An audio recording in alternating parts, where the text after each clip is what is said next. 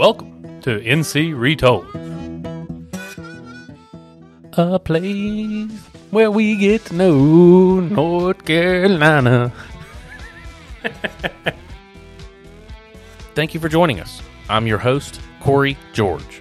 Today's episode of NC Retold is brought to us by Pilot Surveying and Engineering, providing civil engineering and land surveying services across the Carolinas.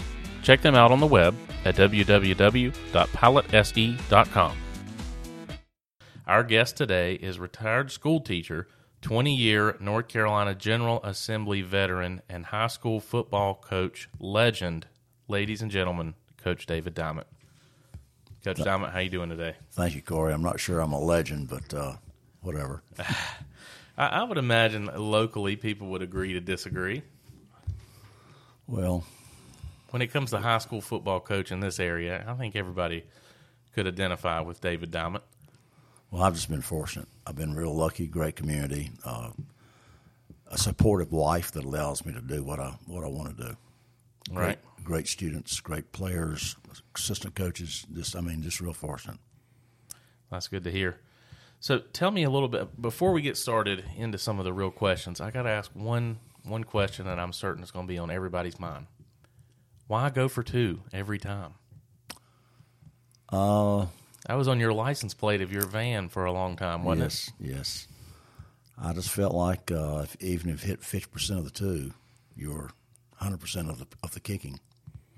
Uh, we we spent a lot of time working on our offense and defense, and not enough time working on our specialty team stuff. Right. So I felt like this going for two all the time was uh, a good percentage. Why do you think you didn't spend enough time on special teams? Uh, several reasons. Probably because um, we had to work hard to be successful, and uh, we we uh, did not have enough staff to specialize in the early days. Now later on, Right. uh, we had some some really good staff members that could do could, could do special team stuff. Okay. So so how did you get into coaching? What what I mean, you've been coach you coached for a long time, still coaching, even after retiring from East Surry um, at South Stokes. Now, I mean, what what got you into coaching? Well, um, my father was uh, when he came out of uh, World War II. He was uh, a high school coach and teacher, and we lived in numerous places. Uh, for instance, uh, Bob Jamieson at Greensboro Grimsley or Greensboro Senior at that point, my father assisted him. He was involved in the early beginnings of the uh, North Carolina Coaches Association, which is located in, in Greensboro. Uh, we back in those days, you only got paid for nine months. If it was a snow day, teachers didn't get paid for that. So uh, my dad was also driver's ed to supplement his income, and then we also traveled in the summertime and worked at different camps. So the, I reckon that his longest stint was at Statesville High School, and uh, he coached everything, every, every sport he coached. And um, of course, I was a gym rat. I went with him all the time uh, to all the events, to uh, you know Saturdays and all that kind of stuff.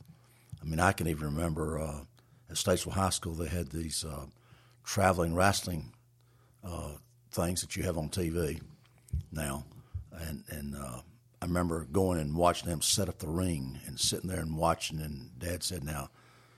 somebody's going to grab a chair and hit somebody. It's not real blood; it's ketchup they're using. so, uh, so it goes back a long ways. Uh, but uh, when I when I went to Wake Forest, um, I took a course called Theory of Coaching. I was uh, a history major and really thought I'd go into something like law or something.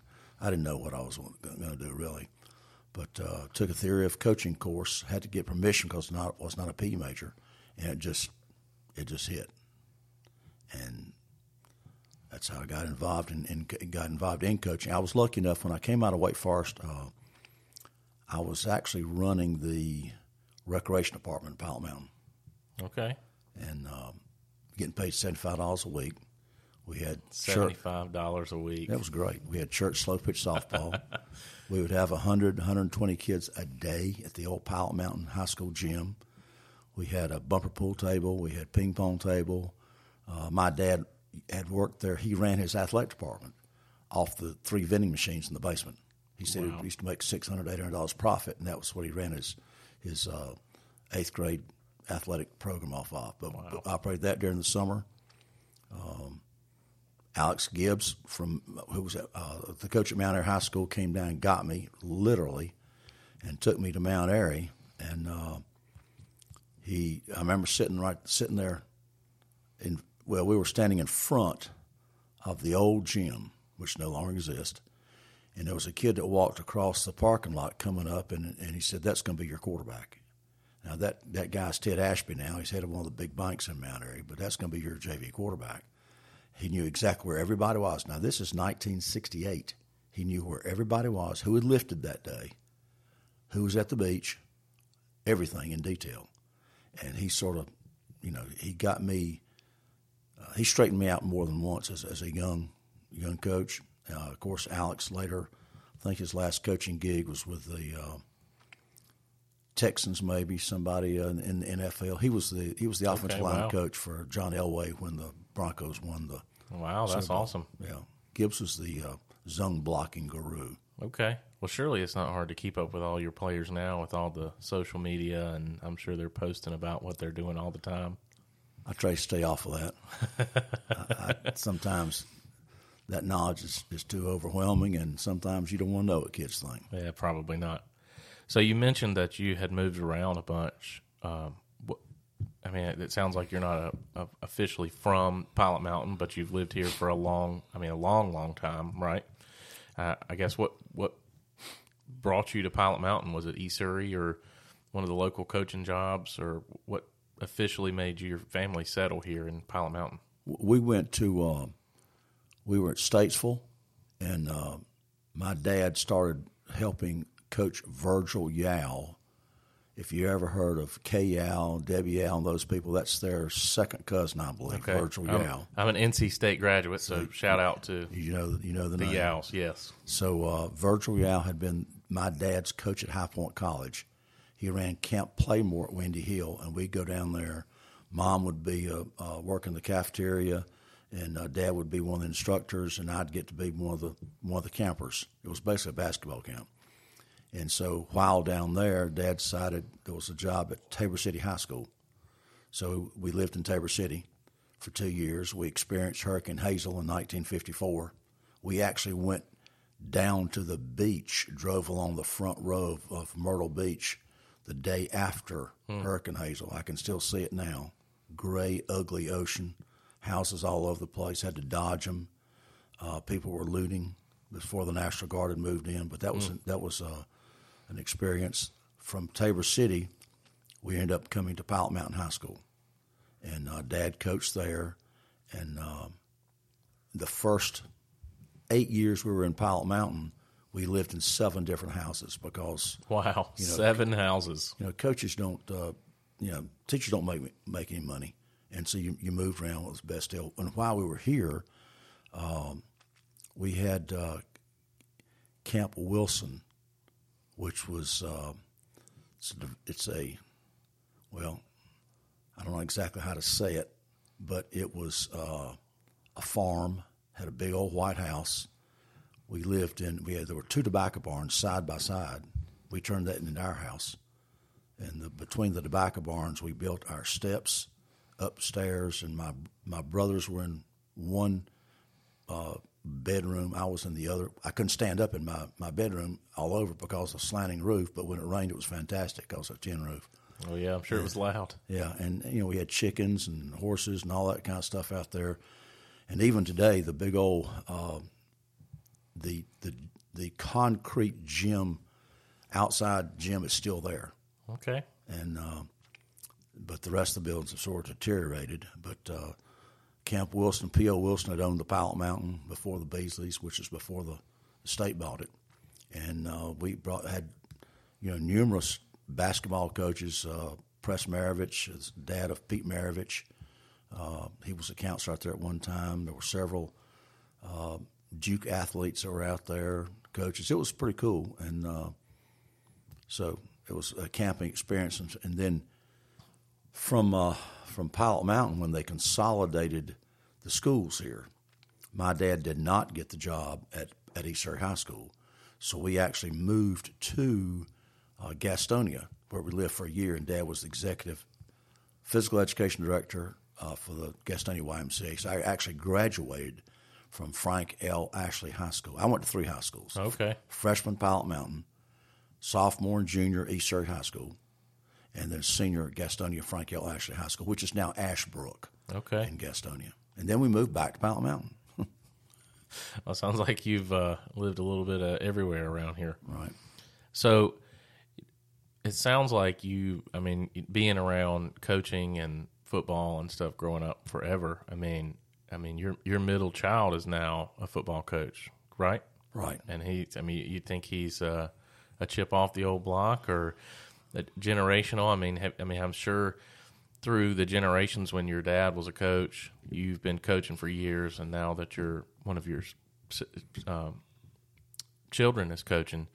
I mean, I'm sure you could probably speak to the different styles of football and how football and the sport has changed throughout the year. I mean, not necessarily even the sport itself and the types of offense and defense, but the athletes too. I mean, you, uh, are you seeing a? I mean, it, maybe in the professional level, sure, there's a big difference maybe in athletes between then and now. But I mean, do you think high school athletes are more focused now? Are they better now than they were years ago? And I mean, do you, you, you got any idea why that could be? Well, the whole sporting world is changing drastically, and uh, the influence of money.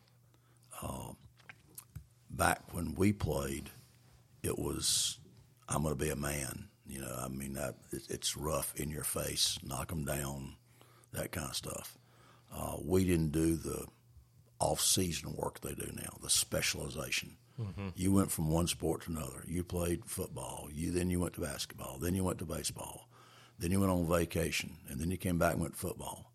And uh, I mean, there weren't many of us that did any training of any kind. I remember running up and down some hills in Pilot Mountain when I was at East Surry, you know, to get somewhat in shape. Uh, then later on, uh, when my brothers came along, they actually lifted weights, but uh, we didn't concentrate on anything like that. Uh, today, wow, it's uh, I don't know exactly how to say this politely, but uh, kids specialize a lot. There's an entire industry out there between the high school and the colleges that promotes specialization Right. trainers, publicists, so-called recruiters, uh, travel ball like crazy, um, and every parent wants to, wants to give their ch- child a chance to succeed. Sometimes it's the parent's dream, not the child, Oh, I can understand that. and uh, you don't have the loyalty like you used to have in the com- from communities. Uh, kids, uh, parents will move their kid around from one place to another. They get mad at the coach not playing the right position. Suddenly, zoom, they're somewhere else. Right. And the I'm sure everybody thinks their chi- kid is the next star quarterback, right? yeah, I mean, you played offensive line for me. I mean, I don't have anybody parents come to me and say, "I can't wait for my kid to play offensive line. I can't right. wait for him to have to pump iron all the time and bleed a little bit and have that dirty uniform and never get in the end zone, never get his name in the paper. I can't Yep. wait to be an offensive lineman." The offensive line is like the working class. Yep. I mean, you know, like a little more glory, like a little get, like get paid a little bit better, like to get some publicity every now and then. But they know what their job is, and if, if they don't do the job, you don't dance in the end zone. That's right. That's just the way it is. But uh, the athletes are definitely uh, faster, stronger, more explosive. Uh, it's it's amazing the stuff that we do now all season, continually, uh, to make our athletes uh, better athletes. You think that's good for them developmentally, or um, you know, turning young men into adults? That's a great question. It's it's sort of sad when I look back. Sometimes the highlight of a kid's life is when he was 17 years old, scoring a touchdown against a rival. The highlight of your life? Are you serious? But uh, you know, it, it, it's it's a combination of things. I think that you have to. Uh, I mean, everybody talks about the glory days, and most of the time, the glory days consist of what what high school was like. Right, and, and when you talk to a lot of young people, or not young people anymore, but they remember not necessarily how many games they won, as much as the bus trip, the time in the weight room, the time they were running up and down those stairs, the the the journey. Yeah, that they well, went I through. I mean, that's the probably the last real time in their life too that they didn't have any. I- I mean, you know, there's obviously some exceptions, but any real responsibilities. I mean, you know, go to school, hang out with your friends, and you know, even when you go to college, to some extent, you have more responsibilities. Where some kids go straight to work, you know, it's not. The, I mean, it's not the glory days anymore. It's Oh, yes. yeah, re- you know, real life hits you in the hits you in the mouth. Yeah, and that's and that's uh, what we try to do. Uh, uh, my first year at, at South, we used to have, we had Macho Mondays, and we would teach them something different. I had an assistant coach who took the whole team out and showed them how to change a tire on a car, how to charge a battery. Uh, my wife insisted we teach kids how to talk on the phone, and say, "Yeah, man," you know that kind of stuff. That's. I mean, that sounds. Th- those seem like I mean trivial type skills that most people take for granted, but are unfortunately not widely possessed anymore. No, the the fun one was teaching them how to tie a tie. Right. I mean, even at our banquet, I got my captain up there and he showed them how to tie a tie. It was pretty cool. Right. Right. So okay. th- there's there's there's a lot of things you can learn in high school sports, and uh, but but the the athletes are better than they've ever been. They're getting much better instruction than they've ever gotten. Um, the technologies are, golly, I mean, it's just it's just amazing. I mean, I I come from a time when my first years at Mount Air High School and in Alex Gibbs, I was the gopher. Go for this, go for that. I was the one that had to take the uh, 16 millimeter film down to WXI, sit in the basement until one or two o'clock in the morning until they developed that. Had to have it back on my head coach's front porch by eight o'clock the next morning Goodness. so he could he could start looking at it. today. Heck, fire! We just upload Right. the, the game. Uh, we got uh, the people have money have an end zone camera and a sideline camera. Wow. Okay. Like South, we only have a sideline camera. North Stokes only has a south sideline camera. But uh, you know the the folks that have more financial support in high school have better technologies. I mean, we even some teams even have that iPod on the sideline, and they can just tell their kids, you know, this this is what you did last play. You're supposed to be taking your zone step to the right, and you didn't shoot your hand the right place, whatever.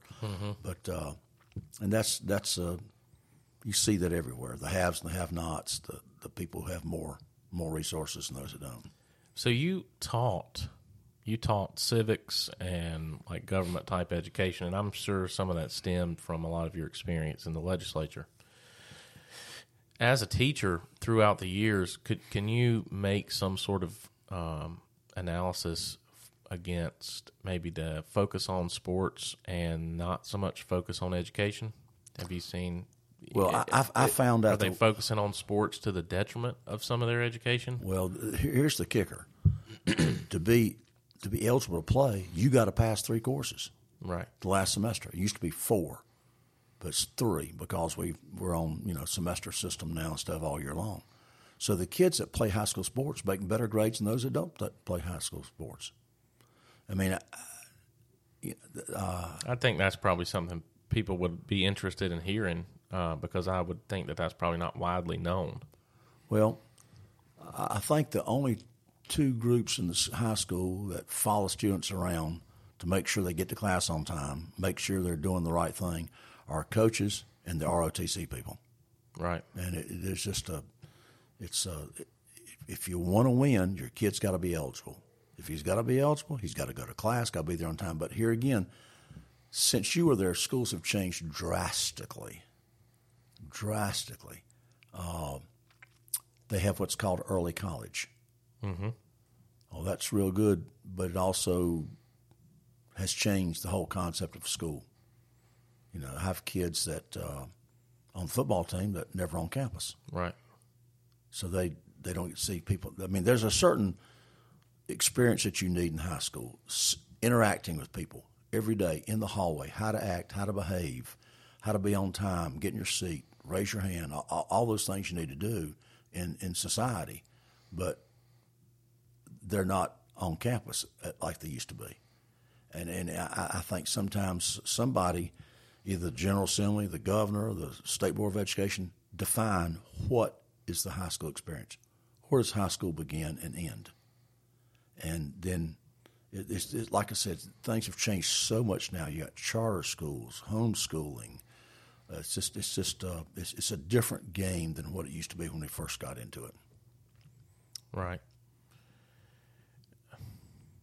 How do you think that with this past year with the pandemic and kids been staying at home or learning from home, have, have you? Do you think? I mean, you're you're not teaching currently, right? No, I, am I'm not. I don't. And so maybe you, maybe it's probably not as you may not know exactly, um, but I mean, you you probably can tell though. Have you seen behavioral differences or um, emotional, psychological differences in kids now that they've had to stay home for so long. Maybe they weren't used to it. Maybe they weren't mentally ready for, you know, some sort of drastic change like staying at home through the pandemic. Um, I mean, have you noticed some things like that? Well, playing football. The first thing you notice is, we, I hope that the pandemic is going to make government respond to some of our basic needs when we had the Great Depression in the 30s, Franklin D. Roosevelt and the Congress put electrical lines down our dirt roads in Surry County so that farmer could go into his house, pull that string down the middle of his living room, and have light. Okay? So, what do we need to do in rural areas like Surry and Stokes County? They need the internet. Mm-hmm. And I had players that did not have the internet. Mm. Now the school system did a fabulous job of having hot spots and trying, but the, but the government needs to needs to if you want to give people a chance to see, to succeed, you've got to give them the internet somehow have exposure to that. So that's one thing. Now, what did I see? I, I maybe I'm being too critical, but uh, it's easy to. It was easy for some of the kids to turn that monitor off or if you're taking a virtual class, you check in and then you go do what you want to do. Uh, the lack of accountability, mm-hmm. the, the, the, allowing kids to be lazy. I mean, if your parents have got to go to work, right, and they're leaving you there at home, and maybe you've got a sibling that you've got to help too. I mean, it's it's uh, it's not like being in school where the teacher can look at you straight on and make sure that you're doing your work. Uh, it, it, hurt us academically badly, right. and mentally, uh, yeah, big impact. I mean, I'm sure being a high school football coach, you're you're getting kids at you know crossroads in their life. I'm sure half of your job is probably psychologist at the same time, right? I mean, kids have external situations, but they still want to play football, and you know, it, it, probably a lot for some of those kids to have to work through some things at home that you know may not necessarily manifest itself outside and playing football. So, being at East Surry for so long, I know you had some short stints at Mount Airy, and we'll just act like those necessarily didn't happen. no offense to anybody from Mount Airy. Uh, what's it like going from um, your I guess we'll call it retirement from East Surry and moving to South Stokes. I mean, what's been the hardest thing about going from a program where, I mean, you still live here in Pilot Mountain and have been a part of the East Surry community for so long. I mean, what's it like? How, what's what's the hardest adjustment that you're having to make moving to South Stokes? Uh, realizing that I'm getting older. That's that's you know I'm I'm very lucky to stay healthy, okay, and to have have a understanding family, especially my wife. I mean, when you're coach, you're on call 24 7. And uh, without a supportive family, you're nothing. So I've been very fortunate in that regard. Uh, but I, I, told someone the other day at Food Lion, I said, I felt like I'm back at East Surry in the 70s, but I don't have the same speed uh, on the athletic field. Um, That's good. You're excited. Yeah. Oh, yeah. I mean, I'm I'm pumped. Uh, you know, the, the uh, uh, South does not have a uh, little league football program. We're trying to get that started. Great people over there trying to get that started. Uh, we're we're doing all kinds of things to try to create a, a stronger culture. Tailgate parties, has have some fun, have a band in the parking lot. You know those things we did at East Surry 30, 35 years ago. Mm-hmm. And it took it took a long. Time. I mean, when I went to East Surry in 1977, I came I, I came out of Wake Forest in '68. Went to I was going to be a basketball coach. I don't know if you knew that or not. I didn't know that. Yeah, I was a walk-on basketball player at Wake Forest. Okay. I, mean, I couldn't. My vertical was about three inches, but I still, I still, you know, could shove and push around and, right. and scrap. So uh, I was a walk-on basketball player. Which back in those days, you had freshmen, and then freshmen didn't play varsity. So we had five scholarship players on our freshman team, and had tryouts, and, and I made the team. And we traveled, and we'd play at six and a varsity at, at eight. And uh, I mean, I remember going down to uh, Bones McKinney was our varsity basketball coach at Wake, and we were playing at Carolina. And uh, there was an official called Lou Bello, who was very uh, uh, flamboyant, to say the least. And so one of the Wake Forest cheerleaders had this big megaphone in the corner and was sort of hollering at the official for a call. And the, the Bello goes over and takes the, the, the megaphone from the cheerleader and throws it back, uh, you know, between the stands. Bones goes and gets the megaphone, hands it to the cheerleader, and stands between Bello and the cheerleader. And it, when when we played at Carolina, the the freshman basketball team, us, of course, we we had to wear a tie and everything. Right. We sat behind the bench because Carolina inevitably would put their football team behind the visitors' bench to Oh, harass yeah. them, which was pretty smart. yeah. So when it called timeout, we had to stand up. But but uh, so I came out of Wake Forest and uh, went to Mount Airy High School. Got had a great experience there. Thought I was going to be a basketball coach. The basketball coach up there retired. I didn't get the job. I was all ticked off. I went to grad school at Appalachian, 71, 72. That's when I got involved in politics Okay. Because I worked. I, I volunteered for Terry Sanford, which we'll talk about maybe later. But I, when I, I, I came out of uh, out of Appalachian in '72 and almost went to West Charlotte, uh, where they were having racial situations at the time, but I, I didn't really care. I wanted to coach football, but went back to Mount Airy, and then uh, the the situation he served was not good. I mean they.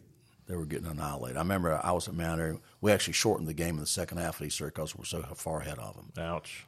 So, uh, so uh, when the ma- when the East Surry situation opened, uh, I went and got an interview. I didn't even know what the salary was. Didn't care what the salary was, and so uh, went to East Surry in '77. They'd had like seven straight losing seasons. The year before, there were maybe like 19, uh, 19 players on the team, no JV. Uh, the helmets had not been reconditioned. There was no money in the pot. Yeah, I remember taking the hose into the into the locker room and trying to wash it down, and found out the highest spot in that locker room is in the middle where the drain is. Oh my goodness. So, so I mean, you were there, you, you dressed there, Yeah. and and uh, so uh, we had some great athletes: uh, Doug, Ray, Barry France, uh, John, David, uh, Sean Hampton, uh, uh, Robbie Hampton, uh, Anthony Alderman, um, you know Joe East, uh, Donnie Terrell, uh, Marty Davidson, uh, some, a lot of good players, and, and we, we won. We had a winning season. Yeah.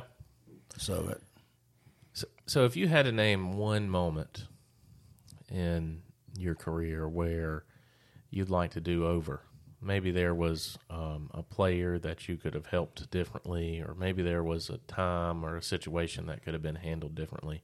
If you had one moment that you could go back and change, what would it be? I think sometimes I would spend too much time on the troubled athlete and not spend enough time on the kid who was working his butt off all the time. Mm-hmm. And and uh, but you don't know that until later on. Right. I mean, you don't really know the impact whether you've helped people out until ten years later. Mm-hmm. So it's enjoyable to win ball games, but ultimately, what have you actually done to to help kids through sometimes very difficult times in their lives? Right. I mean, it sounds like you've also had a lot of support from your family. Um, your dad was a coach, and I know your brothers both helped coach, and um, it's probably been very helpful to have you know family and I mean obviously close friends and stuff help throughout the years. I mean, it sounds Well- like you've had a great support supporting cast throughout this. My brothers, as you know, are twins, mm-hmm. and that they both were good athletes. And so, when we got into this thing, it was more like a family affair. Matter of fact, you know, we had like three or four undefeated seasons at East Surry uh, 20 years ago.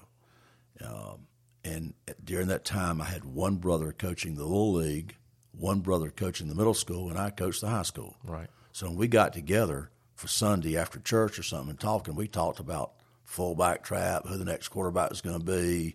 Well, that's great though. I mean, there's some continuity of perhaps program and offense and defense that you all could scheme together, and Yes. then I mean, by the time you're varsity players, juniors and seniors in high school, I mean, this you're not learning anything new. Now we're just executing it like right, we need to be. exactly, exactly, and all that's paying off. You know, Yeah. it's it's a it's a culture because if the the parents participate now, they want their children to participate, and so that's you know that's it, it's an ingrained thing over a period of forty years in, in the East Surry community, I think, and same with Mount Airy. Right.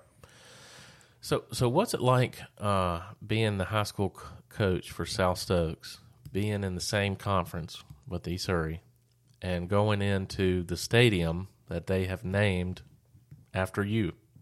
I mean, you're playing in your you. I mean, that's your house. They're playing in your. You're playing in your stadium, just on the wrong sideline.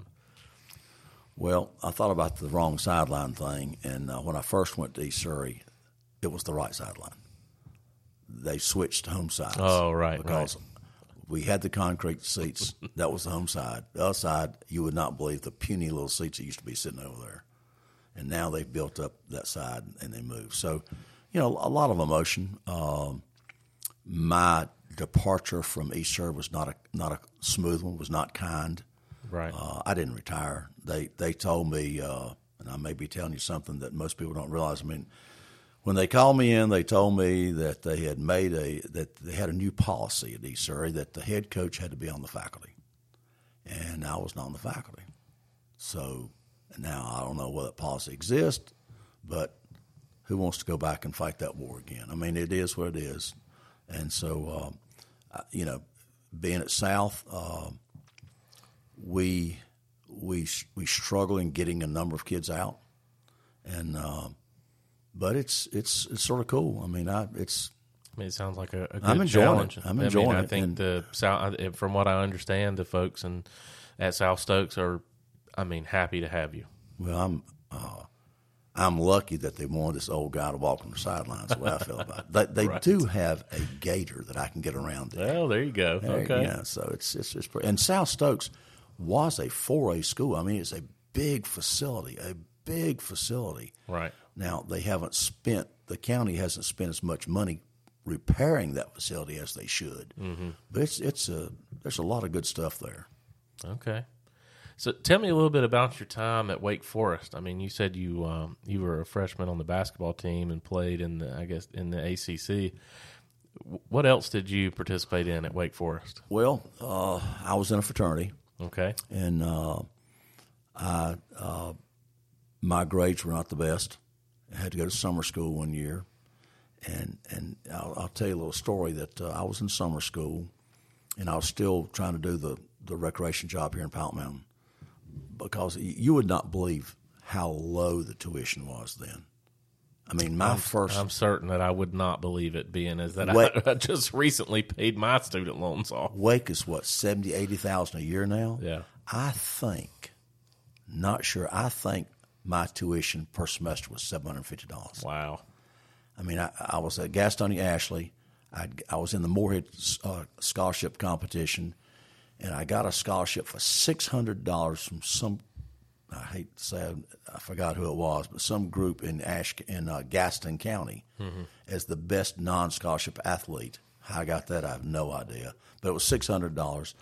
So I and I really was a was a Duke fan. I wanted to go to Duke. Oh, I'm sorry Yeah, to hear that. That's terrible. I wanted to go to Duke, but I got admitted to Wake and to Carolina, and I decided to go to Wake.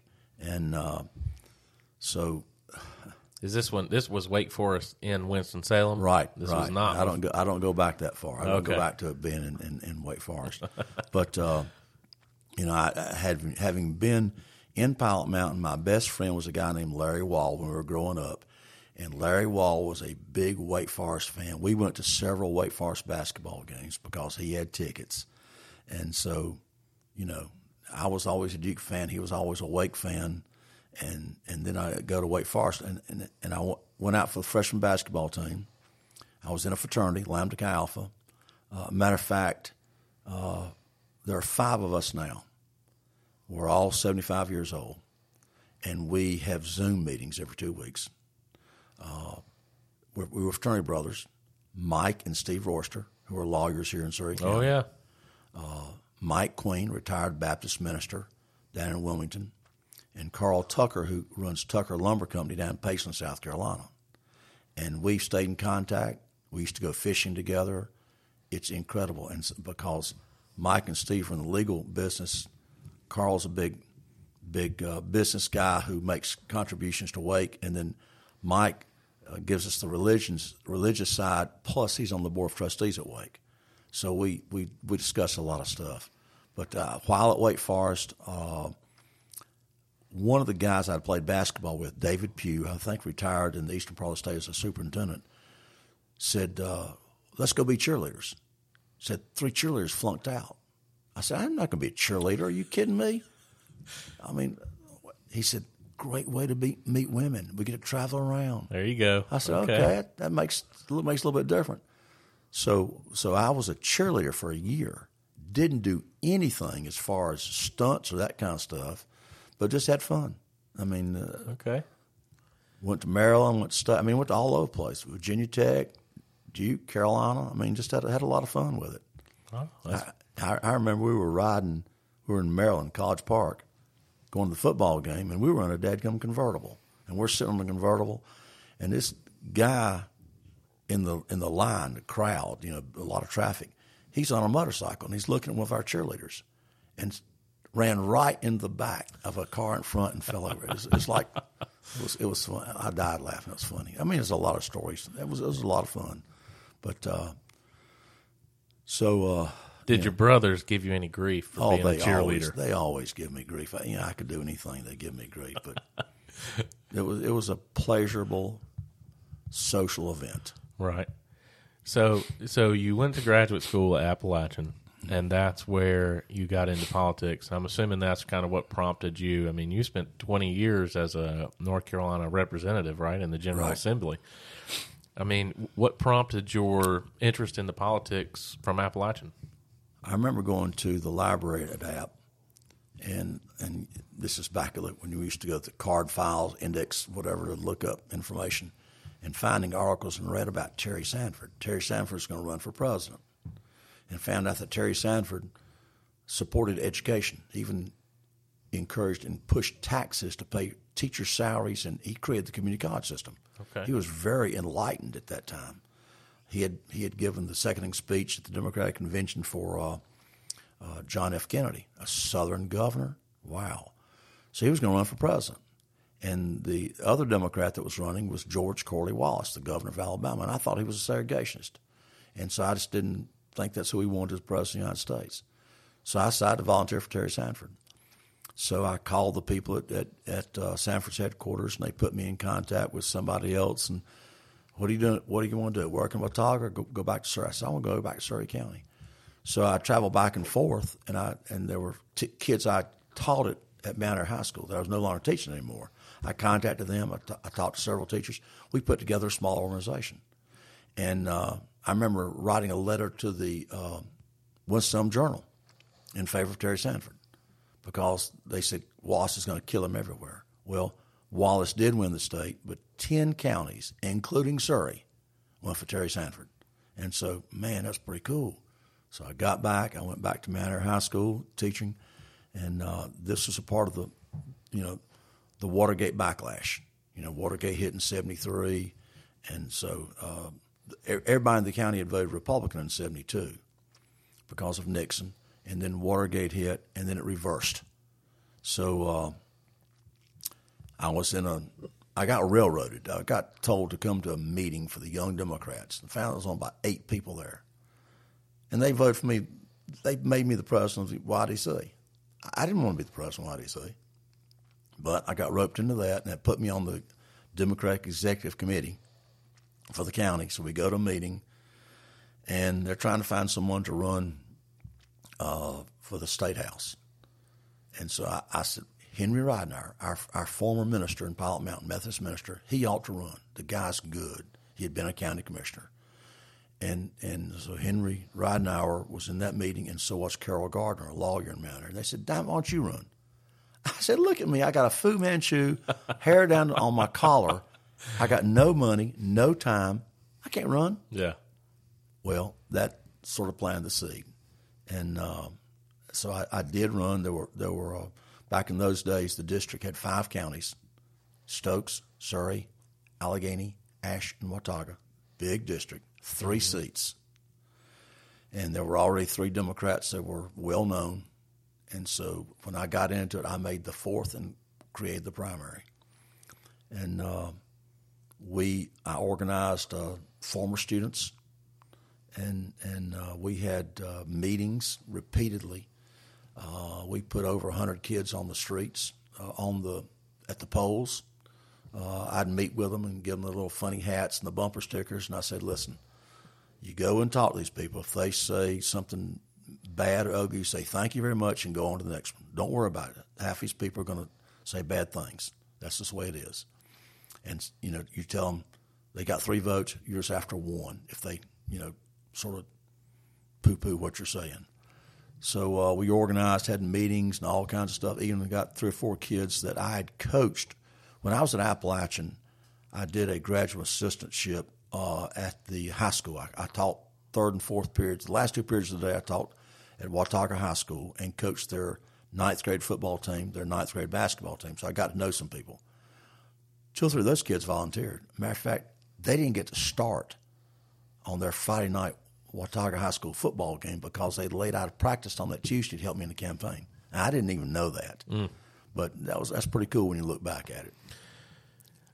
So you ran, won, and then I guess you kept winning. Um, what, what, about? I mean, you retired from the General Assembly several years ago. I mean, you you've run in a couple of elections since then, right? And I mean, what what else have you ran for successfully or unsuccessfully in the past couple well, of years? Uh, we had a house basketball team, and a pretty cool thing. One of the guys from we played South Carolina every year, every other year. One of the guys, major ball players for them, was a guy named David Beasley, who was in the house. David Beasley ended up being the governor of South Carolina. Has now received some kind of major award, Nobel or something, because he heads up the UN food distribution or something. He's, he lives in Italy now. Wow. But that was David Beasley, who was our their point guard. Okay. We played basketball. And while involved in that, uh, I realized one night we were, we were, practicing after the session at, at Peace, my chest was hurting. So uh, I end up uh, having to have open heart surgery. Mm. So I was 47 years old, had quadruple bypass and uh, that set me back. Uh, I'd been. Oh, let me back up. Um, I was involved in the uh, revolution in the House in 1988. Okay. Okay. Do you want to hear about this? I, am not sure what it is. So okay. Okay. Yeah. Uh, back in those days, there were more Democrats than Republicans in the House. And we, we used to um, alternate the speaker. Like the speaker would be from the east for two years, the west for two years, and because the the governorship was only for a four year term. Mm-hmm. When the state changed the constitution to the governor being able to be there for two consecutive terms, because you normally, although they're not connected, you normally elected the lieutenant governor the same at you know the same kind of terms, one four year term. Now it's two four year terms. So the lieutenant governor suddenly is over the Senate for a longer period than simply four years. Mm-hmm. So uh, Liston Ramsey, the Democrat from Madison County, stayed as the Speaker of the House. So that sort of kept a lid on the talent uh, in in the House. You, you you know you're either in leadership or you're not. Right. And so uh, there was like two terms there, and there was a lot of restlessness. I mean, a ton of restlessness. And there were like, oh, I don't know how many meetings I went to, maybe maybe a dozen. But the speaker's still elected, right? Right, by the membership. A dozen Democrats we would meet. We were disgruntled. Well, it ended up being that in, in 1988, right after the election, we started meeting in serious for, for our, what we did, we had secret meetings all over the place Randolph County, Cumberland County. And uh, I remember uh, I was at East Surry and got a call from a Rod News Observer, and uh, you didn't have cell phones back then. I got called to the office. I'm talking to this. Uh, he said, uh, "Grapevine says that you're involved in this revolution." And I said, "Well, the grapevine doesn't come to Pilot Mountain. I'm more interested in who was elected to the House uh, that can play basketball for our basketball team." Well, he he, I mean, he took that. I didn't have to lie to him or anything. He just took it and, and just forgot about why he called me. Right. But I was all the way up to my ears in this revolution. Ends up that uh, 20 of us uh, joined 54 Republicans. So on the first day we got sworn in in 89, we voted for Joe Mavretic as the Speaker of the House. Oh my gosh. It, I mean, it felt like all the. I mean, I got calls from some of the most influential Democrats and said, you know, you are cutting your throat. And I said, well, that's what I got to do. I said, you know, let me back up a second. I was on appropriations committee, and you got five uh, five subcommittees, and we put together our section of the state budget. Now, remember, the state budget must be balanced, not like the feds. It's balanced and it's in detail. Well, just quickly, how can the feds get away with an unbalanced budget? Because we, the voters, don't give a flip. We don't pay much attention to it because we're all in debt up to our ears. Well, there you go. All right, carry on. That's just my opinion. Anyway, um, and most people don't even realize that. Yeah. They don't pay much attention. So the state has to have a balanced budget. So you, one side will put, the, the governor puts together a budget, presents it to the General Assembly, it goes through the General Assembly process, you tear it apart, you put it together one side passes it, sends to the other side, the other side, and two sides have to finally get together. Well, what would happen? There'd be what we call the gang of eight four from the House, four from the Senate, and they'd sit back there and put the budget together. Well, you know, if the budget's back in then, say $15 billion, they're probably only going to argue about five or 600 million, but they're putting the, the budget together. Right. I mean, I remember sitting, Corey, I remember sitting on the floor of the legislative office building on the weekend waiting for someone to come out from that back door meeting. I handed them a sticky note saying Surry Community College needs X number of dollars to build a building. Now, I don't know which building it was, but we got the dead gun building because I sat on the floor back there and kept passing that note in, in and out, you know, because that's where the, the final details. Mm-hmm. Anyway, in, in 88, when the full when the budget came to the full appropriations committee, I think the final straw was there was no index. We had two hours. The bill's 150, 200 pages long, and it's, it's those budget provisions that how is the money going to be spent? That's where things happen. And even today, it's gotten back to that process. And so after a while, we said, you know, we don't have anything to do with this. We're we're just elected like anybody else, but we don't have any, any say so. The same people keep doing the same thing for themselves. So we had a rebellion. And uh, we elected Joe Mavretic, and, and Joe, brilliant, uh, former Marine pilot uh, down Edgecombe County, and uh, he led the charge.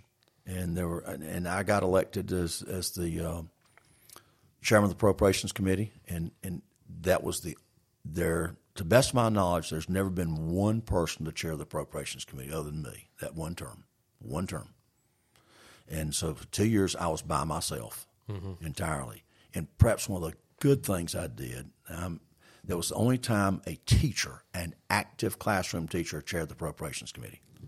Well, you know they're still arguing about salaries. Oh, well, I'm sure Okay. that that's been going on forever. My two years, six and a half percent salary increase across the board each year for teachers. Wow. Now, I remember it was late one night in that first year, and uh, I don't know, midnight, one o'clock. There weren't many of us there. We're trying to put together some some loose ends, and the the Senate passed to Sam Hunt, who was our finance chairman, go talk to Diamont, see if he'll get off his salary increase business. And so the guy, so Sam comes on. I said, no. I said, there's never going to be a high school teacher or a teacher chairing the appropriations committee. It's six and a half percent this year and next year. Well, you never put your salary increase in the second year of the budget. Right. It's very flexible. I said, I ain't changing. That's the way it's going to be. Sure enough, that's the way it was. Now, I was not a good enough politician to, to get anything out of that. I mean, I didn't come home and, you know, beat my chest and point, yeah, I'm the man. Oh, right. And so teachers didn't really, I didn't get much political push out of that. Right. But I felt really good that that's some, something we did. But uh, now after after that was over, uh, that one term, then the coalition broke up, and uh, I, I was the uh, co-chair of the appropriations committee with uh, Martin Nesbitt from Buncombe County under Speaker Dan Blue. And Dan Blue is now in the state senate. He's from Wake County, and uh, Martin has passed away. He, he was a fantastic uh, legislator from, from Buncombe County, a lawyer. Um, but and then I did not run in '94. I'd had open heart surgery, and I decided, you know, I can't. I'd given up my football. Then Mount Airy came and got me again in '91, so I went to Mount Airy to coach up there. But at that point, I had three young children, teaching school, coaching football, and having a leadership position in the General Assembly. Not enough hours in the day for that. So I decided, you know, it's. And, th- and then I did run for superintendent of public instruction in '96. Got killed in the Democratic primary. Uh, spent over forty thousand dollars of my own money. Went across the state. Fantastic experience. I mean, golly dog, it was just really cool. Spoke to a lot of different folks. Uh, I remember there was an uh, a Lumbee Indian uh, elder in his driveway at his, his uh, in Robeson County. Went out and talked to him with with other elders around him. Uh, went to a, uh, a black forum down at uh, at uh, Pitt in Pitt County, one in Durham County. Spoke to teachers up in Haywood County. Uh, I got into. Uh, I, I didn't have any money. I mean, I just didn't have any money, and I was by myself. And so uh, I was not Jim Hunt's boy. Jim Hunt had already gotten his guy that I didn't really wasn't smart enough to realize. So Mike Ward ends up being the superintendent. But I had a good experience. I gave I gave up all my coaching and everything to go out and do this. It ends up being okay because did I really want to live in Raleigh? I mean, I still got to live in Pilot Mountain. My Right. kids went to East Surry, played sports. We all had great experiences here. So you know, things happen for a reason. Mm-hmm. So what I mean, aside from teaching the civics class, and my assumption is that you were in the civics just because of your experience with the General Assembly. I mean, did you teach any other subjects? Is that always yeah. what your uh, was, was that your real passion and your calling for teaching was in the civics, uh, just as because of your interest in politics? Not really. Uh, I was a U.S. history teacher. That's why I started out in Mount Airy, U.S. history. I did teach a civics class up there.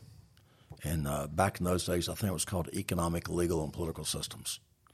And uh, we used to, you know, I mean, I remember setting up a scenario where uh, we had a trial. And the, the, um, I had three students, if I can remember how this worked, had three students walk by an open door looking into the auditorium. And if you look into the auditorium at Airy High School, from that door, you're not going to see it very well because there's, there's another light coming through a, window there, so it's sort of blurred. I had two students in there, a man, a girl, and a boy, and I had them arguing. And then the, the girl goes running out by these other three students who don't know what's going on, running out, and she has stabbed the guy in there. So we're setting us us up for a trial. So I had a student that was a prosecutor, a judge, defense attorney, and these three witnesses. and I did the same the same scenario in each class. I think I had three three or four classes, maybe five. Same scenario. The only thing that proved was that the girl that was the best looking was found innocent. and, and and and, and I, I would have other used to have study halls, Right. And I'd get twelve students from the study hall. They'd be the jury, and we had a darn trial. And some of these kids were just, I mean, they were spot on. They were they were good, and just let it go. I, I didn't determine anything. It was pretty interesting. So you think you could pull that off today? Uh, Perhaps Were your three your three witnesses were they in on the joke? no, they didn't know anything. They didn't know why they're walking down the hallway. And you know, we we used to I developed we used to develop games and let them play. You know, one one uh, one class would be the ha- the state house, one would be the state senate, and and or or Congress, and and go to the library, look up the congressman. From, you're, you're the senator from Montana. You're the senator from Georgia. Now today's political world is too toxic to do that. Sure. But back then, you know, it was sort of fun. Kids played roles. Uh, for the NCAA tournament when I was at East Surry, I signed uh, for March Madness, I assigned each student in my class a team. They had to be the fan of that team.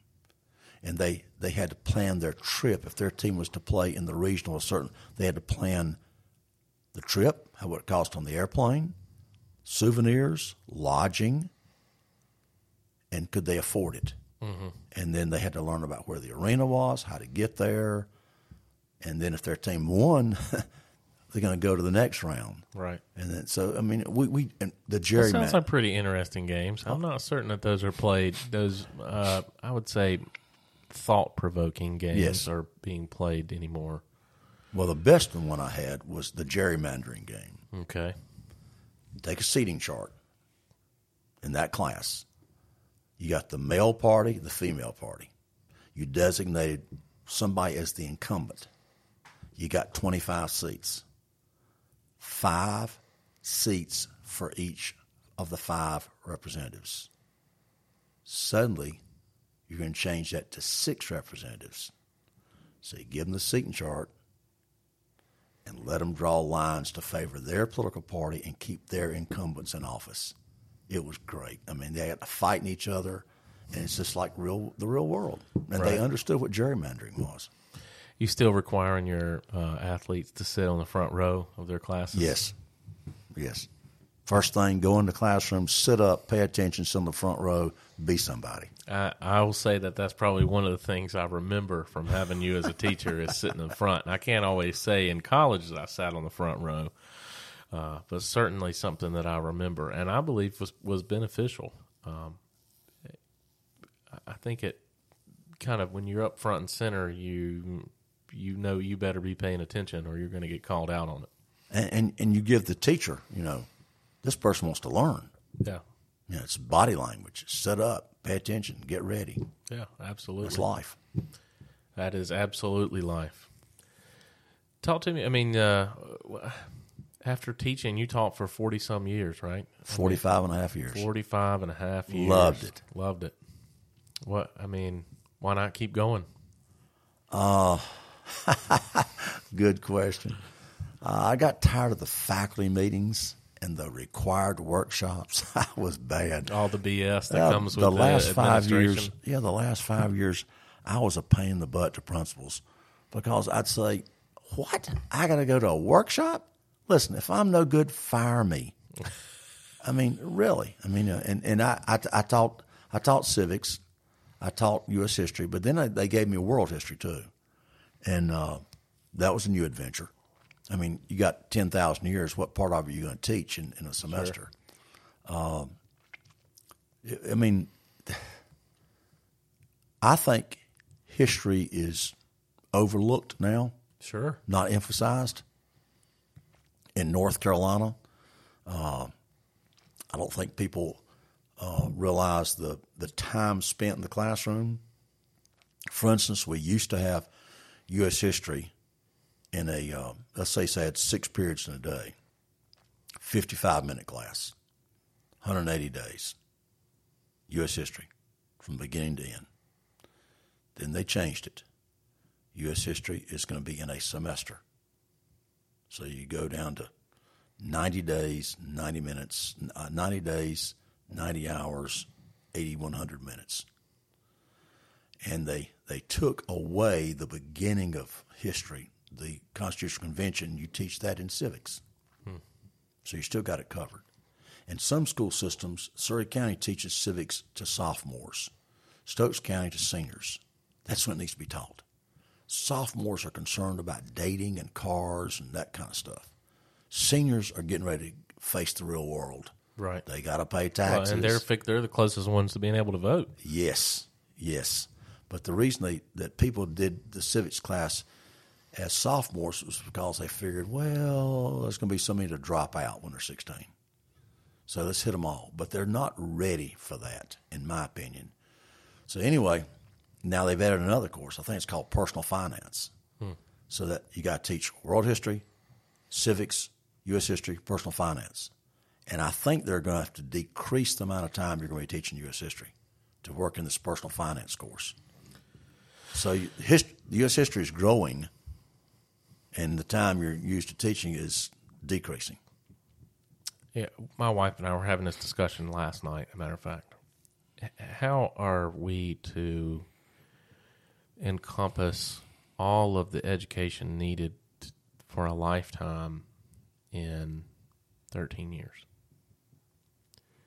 What's what's being left out that these kids need that are turning eighteen and graduating, who are not going to be I mean, lifelong students. I, I like to think of myself as being a lifelong learner. We've recently bought a, a set of books called Great Works of the Western World, which include all of the great books from, you know, Aristotle, Plato, uh, you know, all of the Homer, all of the great works. And I mean, in the in the set, right, there's a, a list of like an instruction on how to read this 50 some volume set over 10 years. And one of the points that they make in there is it's hard to read some of these authors without being in some of their situations. For example, Shakespeare's Macbeth, when he talks about marriage and, you know, some of life's things, it's hard, I think, for kids in their teens to be able to grasp some of the great authors who haven't yet came into their those similar experiences. Dante, for example, in Inferno, I mean, he starts that by saying midway through life's journey, what are we missing in the current education system that is going to interest these kids in lifelong? I mean, uh, obviously, not everybody's going to be able to, or not everybody's going to want to, but if you're able to reach some percentage of them and spark that interest in lifelong learning, what, what are we leaving out? I mean, as a, a career educator, I can't think of anybody that would know this, the answer to this question better. What are we leaving out in the school curriculum now that's going to spark a lifelong interest in learning? If I had to answer that question, I would make a bunch of money uh, as being an educational consultant of some kind and being in a powerful position. Uh, you know, Is there? I mean, I'm not sure there. I'm not sure I would know the answer. I, the, I the- mean, the uh, as as as I get older, I hear people say, "Well, they don't teach this in school. They don't teach that in school." You're right, because times have changed, and what we used to teach, some some of the, some of the stuff we used to teach, is not is not being used anymore. So I, I think it's not necessarily what we teach is is the atmosphere we teach it in to um, encourage kids to be curious, and do you think we're encouraging, we're teaching kids to pass tests versus curiosity? Do you think that there's some standardized uniformity that's being applied across the broad spectrum, whereas when you look at a bell curve, for example, right, the greatest distribution is probably what you're going to hit with this standardization, but the kids that are on each end are really being left out by this. Well, I'm going to tell you something that maybe it's not very popular. We're soft. Well, I, We I, are I can't. I can't imagine anybody arguing that. me. We we are. We're just not tough. I mean, to pass now, you have to make a 60. A 60? Are you kidding me? Instead of raising the bars, And, we're I mean- lowering the bars. in order to make everybody feel good, in order not to be accused of discrimination. Uh, and I'm not talking about just black and white discrimination. I'm talking about rich and poor. Uh, we just need to expect more, demand more. And in areas, you have to help kids get there. Mm-hmm. Not everybody, but I remember my last year, a couple of years at East Surry, uh, you've got three grading periods for first semester.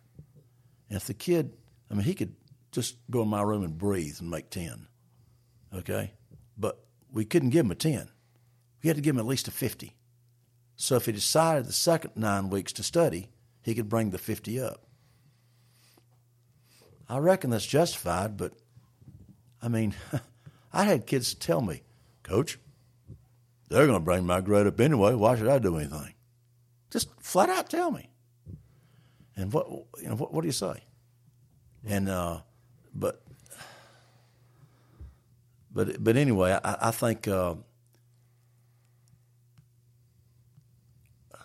we got to understand that if you want kids to want to learn, you've got to have some dynamic teachers,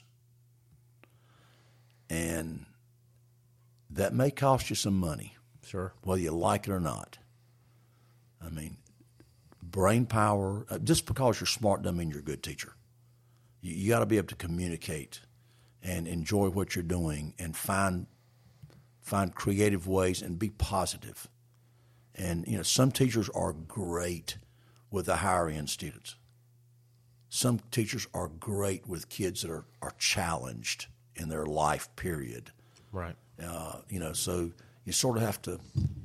I mean, I've always thought it would be interesting if the principal had the opportunity to take the teacher and fit them to the students instead of taking the students and put them in a class and say, you're going to teach this course.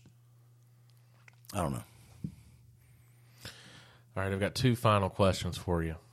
One is Do you think that being a career educator, a career high school football coach, and I mean, really a young man's life coach, and essentially, and time spent in the legislature, do you feel like you've fulfilled your life's purpose? Oh, wow. Who knows? I mean, you know, just, you, you sort of look back and, and say, uh, what would I've done differently? Uh, gosh. I think uh, when I came out of Wake Forest, I applied to go to OCS in the Marine Corps. That was right there in the middle of Vietnam.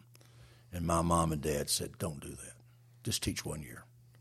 I sort of always wondered what it would have been if I'd say, no, I'm going to go to the Marine Corps, I'm going to go to Quantico. I'd already taken the test and everything. And I've always thought what, you know, how that would have changed. It would have changed things drastically. Sure. You know, if I'd done that. Uh, I, I don't know. I, I mean, I've, I've lived a, a blessed life. Oh my gosh. I've been so lucky. It's unbelievable. So, you know, I, I don't know. I, th- I think maybe the one thing would be to spend more time with your children. Uh, I can remember the first time Ashley ran. I got back from Raleigh, and Ashley on Friday afternoon, Ashley ran down the hallway. I said, "When did she start running? What's that about?" I mean, that was just a, just a shocking experience. Uh, and I think the other thing that most folks, as we get older, we don't we don't realize or we don't appreciate the journeys that our friends have taken. And it's it's it's golly, you did that. This happened.